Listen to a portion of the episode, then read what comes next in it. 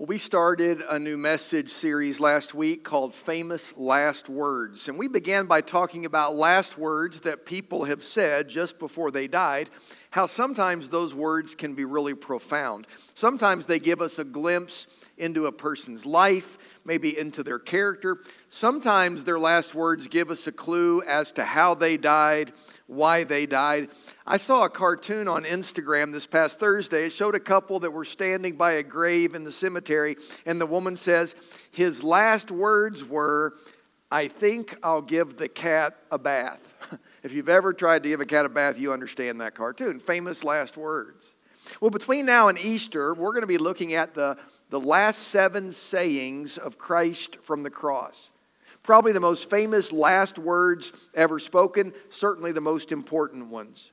They not only help us see Jesus better, they show us how our lives can reflect in many ways his values, his priorities, his focus. Jesus' last words help us understand the gospel better and really his whole purpose for coming into this world and saving us from our sins. So, we began last week with these first of his last words, these shocking words that he spoke on forgiveness. Father, forgive them, for they don't know what they're doing.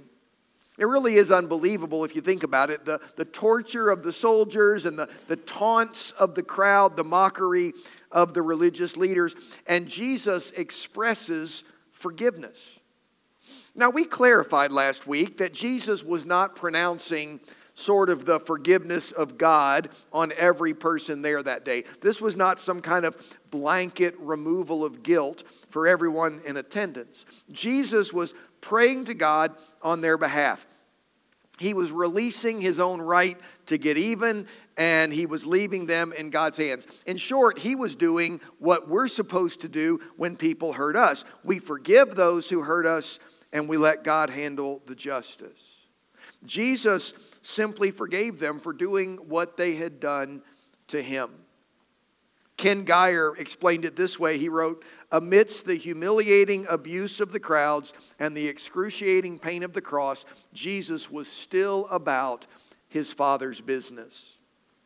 Well, we're going to see more of the same today.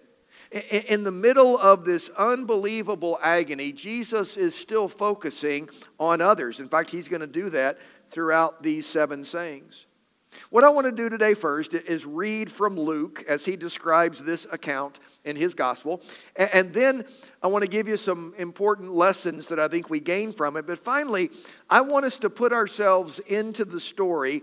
And I want to show you not just two sides of the same coin, but I, kind of want to show you three sides of the same coin. I want to show you three perspectives that I think we can see in this story and how we fit into this story.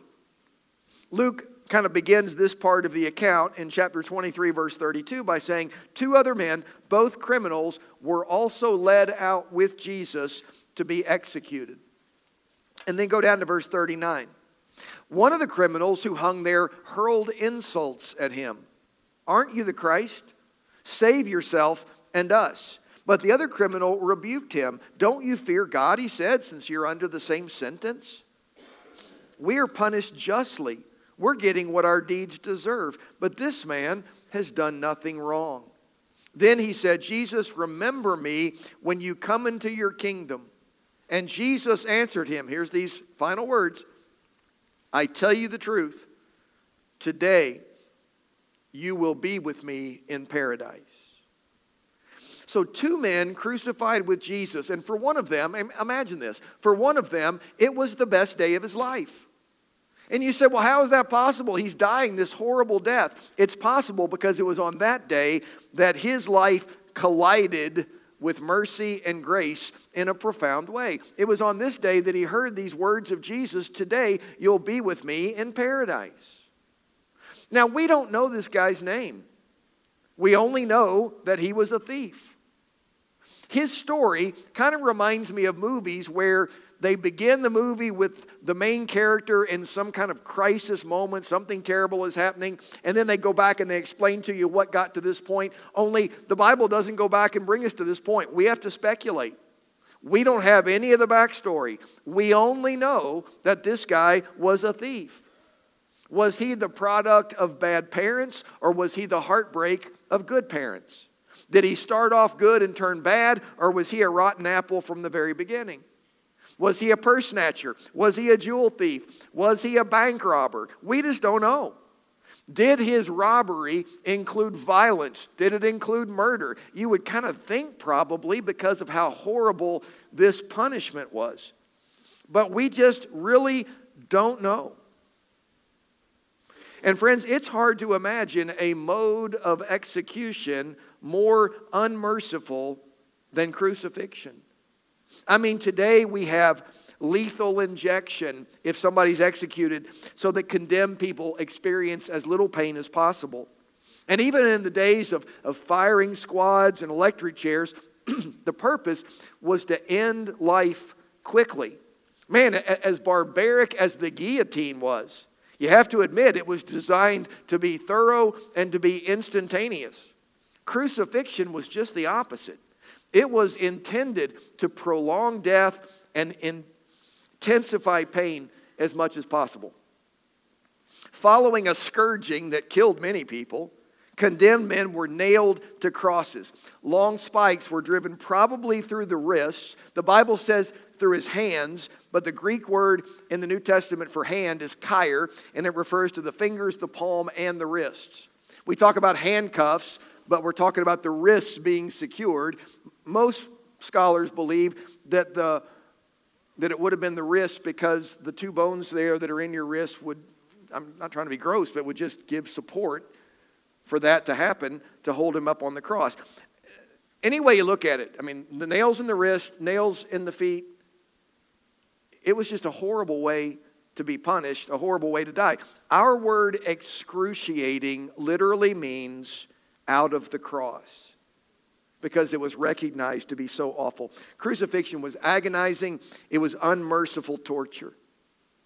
Now, the accounts in the Bible that talk about Jesus' death tell us that he was nailed to the cross about the third hour. That would be 9 a.m. on our reckoning of time. It says about the sixth hour or noon, and inky blackness just sort of settled across the land. It got dark. And then at the ninth hour, 3 p.m., Jesus died. So he suffered there on the cross for six agonizing hours, and the last three of those hours shrouded in darkness. And sometime during those six hours, Jesus granted mercy to this unnamed thief. And really, there are several things that surprise me about this encounter. For one thing, this thief recognized in this horrible moment the incredible character of Jesus. Now, truth is, he didn't start out that way. Matthew 27 44 says, In the same way, the robbers who were crucified with him also heaped insults on him. When this whole horrible business started, man, both thieves insulted Jesus like a wounded animal that claws and bites. These guys spat out their hatred at everybody there in attendance. Life had done them wrong. They were being dealt a cruel hand. Nobody cared whether they lived or died. And, and they just cursed and condemned the whole crowd. But something happened that day. In those hours that they hung on the cross, this one thief went from hurling insults at Jesus to begging Jesus for mercy. I wonder if when Jesus said, Father, forgive them, they don't know what they're doing, if it was those words that started to change this guy's heart. I mean, one minute he's spitting out insults with everybody else, and then Jesus prays for his enemies. He asked God to, to kind of go easy on them. And, and the next thing you know, this thief says, This guy's innocent. We're getting what our deeds deserve. He's done nothing wrong even in death, this horrible death, Jesus was a man of such character that this criminal recognized his blamelessness. He could not be guilty as charged. Now, another surprise for me is that this thief somehow grasped that Jesus' kingdom was not of this world. Remember me when you come into your kingdom. Man, if this wasn't such a serious moment, it would be funny. This thief is nailed to the cross. He's looking around for somebody who might help him, so he hollers over to the guy on the cross next to him. And then he's making plans for what's going to happen when the crucifixion's over.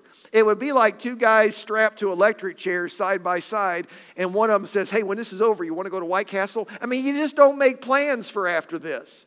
This is it, right? I mean, this is the end. And yet he's talking to Jesus about what comes next.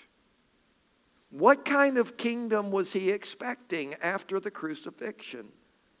I have to believe that at some point in the past, this guy had heard something from Jesus. Maybe he was pickpocketing the crowd at a sermon. I don't know. But somehow he knew something about Jesus and about this kingdom, this future eternal kingdom. Somehow he understood that Jesus was on his way to a kingdom that was not part of this time and place, even this universe. And he wanted to get in on it. It really is incredible. I mean, come on, the, the disciples spent three and a half years with Jesus, and they didn't get it during all that time. And this guy, in a few hours, has connected the dots. There's something more beyond this world. I think suffering sometimes has a way of bringing clarity to people. It's like smelling salts. It can kind of jolt you up, you know, and, and, and reality, just all of a sudden things kind of fall into perspective and, and you, you begin to, to see things in a more clear way. I mean, certainly he began to see that life was not just in the here and the now. You know, I think many people, especially young people, kind of have this feeling of being invincible, this feeling of being indestructible. And so we don't really think about suffering or tragedy or what could come later or, you know, eternity and all that because we live for the here and we live for the now. And man, when I was a teenager, I know that was a long time ago, but I remember. I remember that was kind of my attitude, that was my thought until when I was a freshman in high school, I was on a bicycle and I got hit by a van. And I spent the better part of a week in the hospital. The doctor told me how fortunate I was to have not broken my neck and been paralyzed or to have been killed. there you go. I looked great when I came home. Yeah, man, teeth and all. I think that event, no kidding, that event just kind of woke me up to mortality, certainly, but also to eternity and to heaven and hell. And a whole lot of things led me into ministry, but I think that accident really had a big bearing on me taking life more seriously than I ever had before. I think suffering has a way of doing that. And for this thief, there's a moment of clarity here where he realizes that this life is not it, and that Jesus is his ticket for future glory. And so he, he reaches out to him. Even with nothing to offer in return, he cries out for mercy, and Jesus says, Okay. It's another surprise, really. This guy had absolutely nothing to offer. There was no chance to prove himself, there was no opportunity to serve Christ in any way. Just this prayer for mercy, just this bold request to have his past overlooked, kind of a presumptuous appeal for compassion. And Jesus says, Yes. In fact, Jesus did more than kind of go easy on the guy, right? He absolved him of guilt, threw him a lifeline, and offered him everything. Max Lucado wrote, It makes me smile to think that there is a grinning ex con walking the golden streets of heaven who knows more about grace than a thousand theologians. No one else would have given him a prayer, but in the end, that's all he had. And in the end, that's all it took. Hmm. I don't know if there's a better picture of mercy and grace in the Bible than this one. If ever a gift was undeserved, certainly unearned, here it is the thief on the cross. And I think we can learn some lessons from this guy. As long as there is one breath left in your body, it's never too late to cry out to Jesus. As long as there's one breath left, we trust in Jesus. Now, of course, the whole goal of, of salvation is that we surrender to Christ and we change our ways. We see in Scripture that when people came to Christ, they were baptized in the name of Christ. I mean, of course, the best plan is to follow Jesus right away and to make the most of our lives here on this earth. But in this story, we realize that literally Jesus is one prayer away. Whether you're sitting in church, whether you're sitting in your car, whether you're hanging on a cross, he's one prayer away. Notice what the thief said to him. He said, We're getting what our deeds deserve. He recognized his own need. And then he said, Jesus, remember me when you come into your kingdom. If we refuse to admit our need, Christ is not going to meet our need. If we refuse to ask for help, He's not going to step in in this way. We have to be honest about who we are before He's going to help us become who we need to be. We reach the point where we honestly admit our failures, then we're ready to trust Christ for His forgiveness. And so this thief confesses his own sins before he reaches out to Jesus. I think we learn some important truths here from a guy who lived a terrible life but died sort of an exemplary death. I think most of all, what we see is that Jesus changes everything. What did he say? Today, you will be with me in paradise. This, this transformation from Jesus, it was several things, but for one thing, it was immediate. He said today, not tomorrow, not next week, next month, or next year. This was not a tell you what, you get your life straightened out and then come to me and we can talk. No, this was an immediate response from Jesus. Jesus is going through the most horrible experience imaginable, and yet he meets this need for this guy immediately. It's going to happen today. Now, understand, this man, this thief, did not give Jesus an ultimatum, this was not a command. He made a humble request. I remember a Dennis the Menace cartoon one time where Dennis is in trouble. He's having to sit in the corner because his mom is mad. He's not quite sure what he did wrong, but he's trying to sort it out in his mind. He says, I guess I should have said, please make it snappy. you know, this is not the attitude of this thief. Okay, this is a humble request that Jesus immediately responds to today. But also, the transformation was definite. Today, you will be with me in paradise. Not you might, not, well, you can only hope, or it's worth a try. There was a finality to Jesus' words, as outrageous as they sound. Today, you'll be with me in paradise. This is impossible unless Jesus really was who he said he was.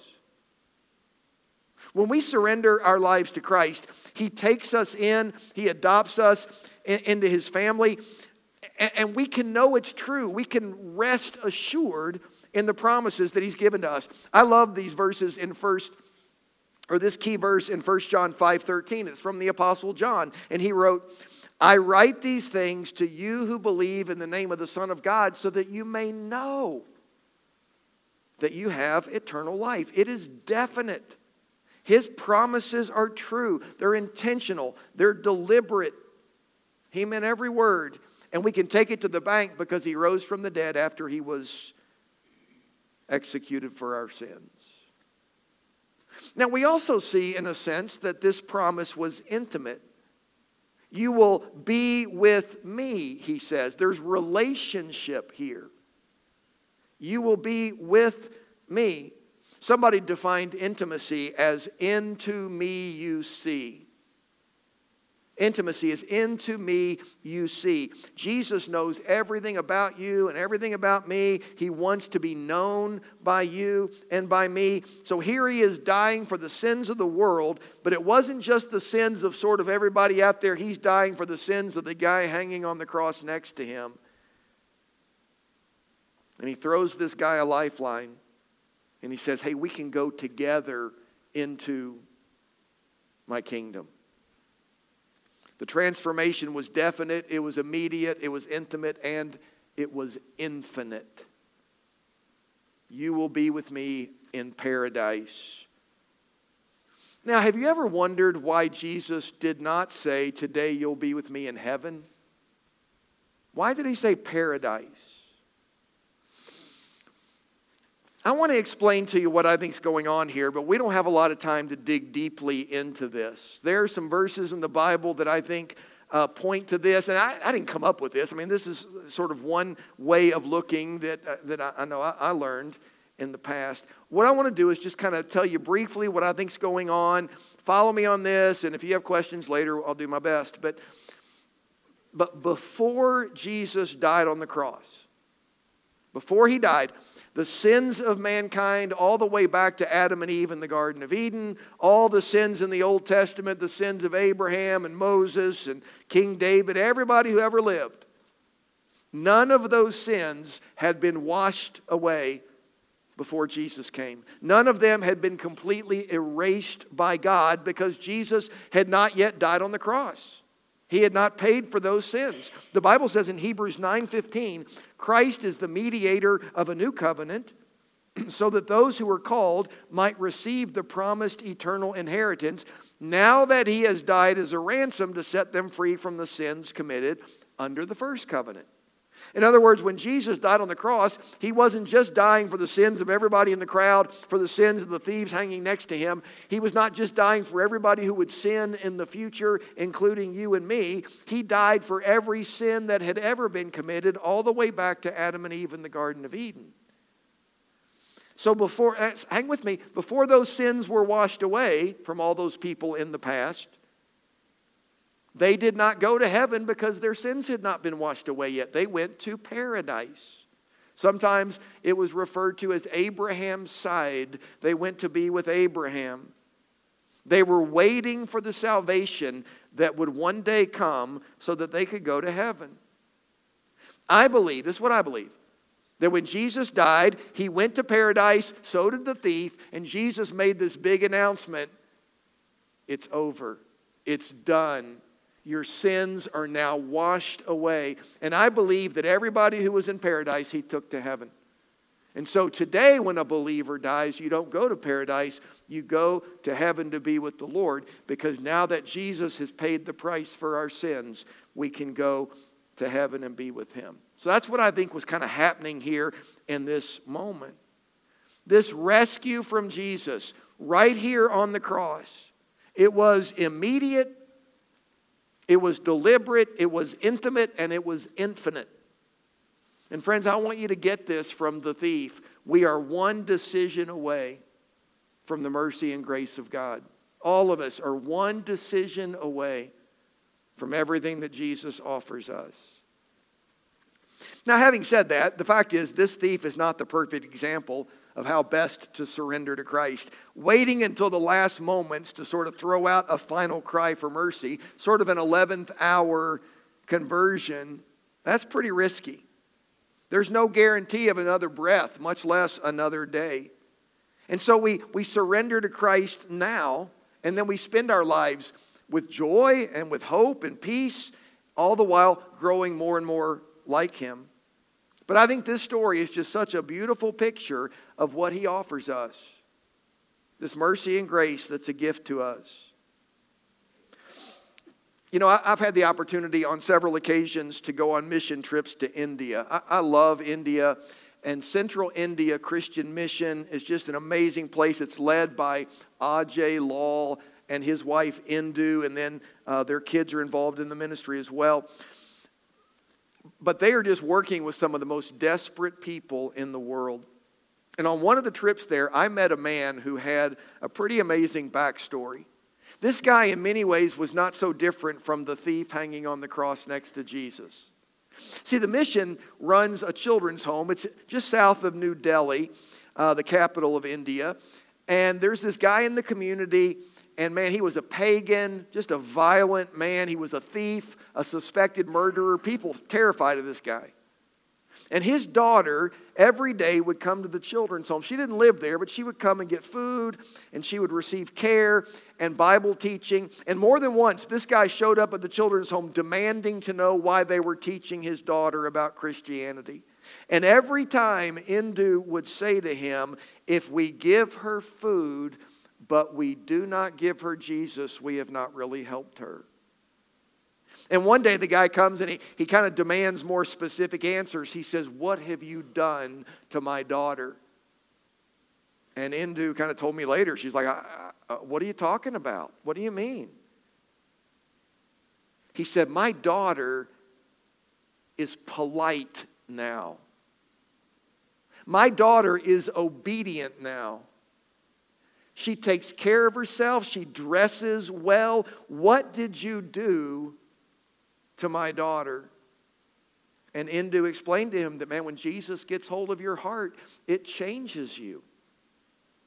And this guy's still pretty skeptical, but he likes what he's seeing, so his daughter keeps coming. And one day, again, Indu tells me this story later. She said she had this idea, this improbable, unbelievable, crazy idea. She went to this man, this notorious violent man, and she asked him if he wanted a job. Now, you got to understand, for anybody who's uneducated, in India to have a job that has a regular paycheck, man, that's an amazing thing. But for a known criminal, even more so. As unbelievable as it may sound to you, Indu asked him if he would like to be the security guard for the children's home. He would get a uniform, he would get polished shoes, he would wear a gun, and he would have a measure of self respect that he'd never known before. He was shocked that she would offer him that, but he accepted the job. And as you, as you might imagine, you hang around a bunch of Christians long enough, it's kind of contagious. And he became a Christian. It did not hurt that everybody in the community knew that a suspected murderer was now the armed guard at the children's home. Kind of cuts down on security problems. I want you to understand that offer of a job was an act of mercy. He did not deserve it. He certainly hadn't earned it. And she readily admits how risky it was, but she felt like it's what God told her to do. And so she did. And it changed his life. Friends, what happened to that criminal in India can happen to you and me. What happened to that thief on the cross can happen to you and can happen to me. When our life intersects with the grace and mercy of God, everything changes. Now, I want to kind of wrap things up this way. I want to ask you just really quickly to look at the story from three perspectives. The first two are from the, the two thieves. Did you ever think about the fact that nobody was closer to Jesus when he died than these two thieves? They weren't huddled around the bottom of the cross there at the foot of the cross like Mary probably was. They weren't out there scattered in the crowd somewhere with everybody else. They weren't kind of hiding their faces in anguish like the disciples. They were right there, eye level with him, feeling the same nails and the same splinters and experiencing the same torture. The only difference was they were getting what their deeds deserved, and he was not. Those two thieves, I think, in many ways, are a microcosm of the world.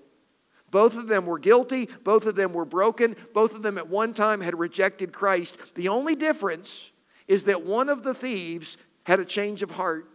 When he saw the character of Jesus, he recognized his own evil nature and he cried out to Jesus for mercy. Friends, the question is which thief are you? Which thief am I? One was angry and bitter and demanding, and one was broken and humble and repentant. But I'm telling you, we all fall in there somewhere, whether you've ever stolen anything or not. The reality is, there are people in this world, maybe there are people in this room who were like that first thief. So close to Jesus, you could almost reach out and touch him, and yet, maybe on the inside, just kind of spitting out the hostility and making demands of God and refusing to submit. There are people like that. And there are other people right here in this room, like that second thief, who've humbled ourselves before Jesus and received his mercy and grace, even though we didn't deserve it. And so the question is which thief are you? But while those are two sides of the same coin, kind of two responses to the same offer, I'm going to ask you just real quickly here to think about this story from one more perspective. See, I believe that we can look into this story and we can also find ourselves in the place of Jesus in the story. I don't mean dying for the sins of the world. I certainly don't think we have the divine authority to grant people heaven. Just think about Jesus in this moment. He is suffering beyond comprehension, right? the physical torment, sure, but beyond that, he's bearing the guilt and the sin of the whole world. And yet, in the middle of that agony, he looks at this other man, this criminal, and he sees this guy's pain. He hears this guy's request, and he reaches out with grace and with compassion. Do you know what that tells me? That we need to see people through the eyes of Jesus. Nobody in that crowd that day thought that thief had a chance.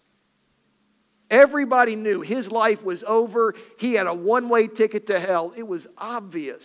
And yet, in this last moment, something so profound happened that he received from Jesus eternity. And listen, we cannot look at people, no matter how evil they are, no matter how desperate they are, no matter how far from God they are, and we decide that they're beyond the grace and mercy of God. No one is too far gone to receive the gospel. Not if they want to. Now, many, many, won't accept it, but nobody is too far gone to receive it. So that means when we look at people, lost people, desperate people, hateful people, people we don't like, people who don't like us, when we look at them, we see them as people for whom Christ died. And we see them as people that Jesus longs to save. Here's the bottom line today we don't give up on others because Jesus won't give up on us. It's a reminder that He's not going to give up on us, but also that we don't give up on other people. I remember when I was a kid, there was this little plaque that was real popular. People had it as posters. Probably it's a meme today on the computer. And it, it's somebody who says, I asked Jesus, How much do you love me? And Jesus said, This much. And he stretched out his arms and he died. And did you ever think about the fact that when Jesus died, his arms were wide open? They were. They were so wide open that they embraced a thief who was hanging right next to him. And his arms are wide open today for people that you won't believe he's going to welcome in. And so when we look at people, we look at them with arms wide open. That's how he sees us. And so our goal is to see other people that way. We don't give up on other people because He doesn't give up on us. And that's the beauty of the cross. Let's pray. Father, we, we read this account in Luke, and we, are, we see ourselves in the story. Some of us kind of relate to that thief who was so angry and so bitter. And many of us maybe relate to that thief who while having a bad past, we're smart enough to realize Jesus is our only hope. But may we also have the grace to see ourselves through your eyes, Jesus. That we look at other people the way you did. In the middle of your own suffering and pain, you still were looking at other people with compassion. You did not give up on the two most hopeless people in the crowd that day and one of them surrendered. May we have eyes to see people that way. May we have arms that are open to see that your grace and mercy are for anybody who who will accept it. Thank you, Lord Jesus, for your sacrifice. It's in your name we pray. Amen. We're going to sing a decision song as we do every week, and it's an opportunity to reflect on what we've talked about. But, but it's also a chance, I think, if you need to make some next step decisions for the Lord, maybe you need to repent of your sins and be baptized into Christ. And I'd love to talk with you about that. We have other people who'd be glad to sit down and talk with you as well. But the offer is, is there. It, it is, and there's no reason to wait. That's the challenge. I'm going to ask you to stand with us as we sing.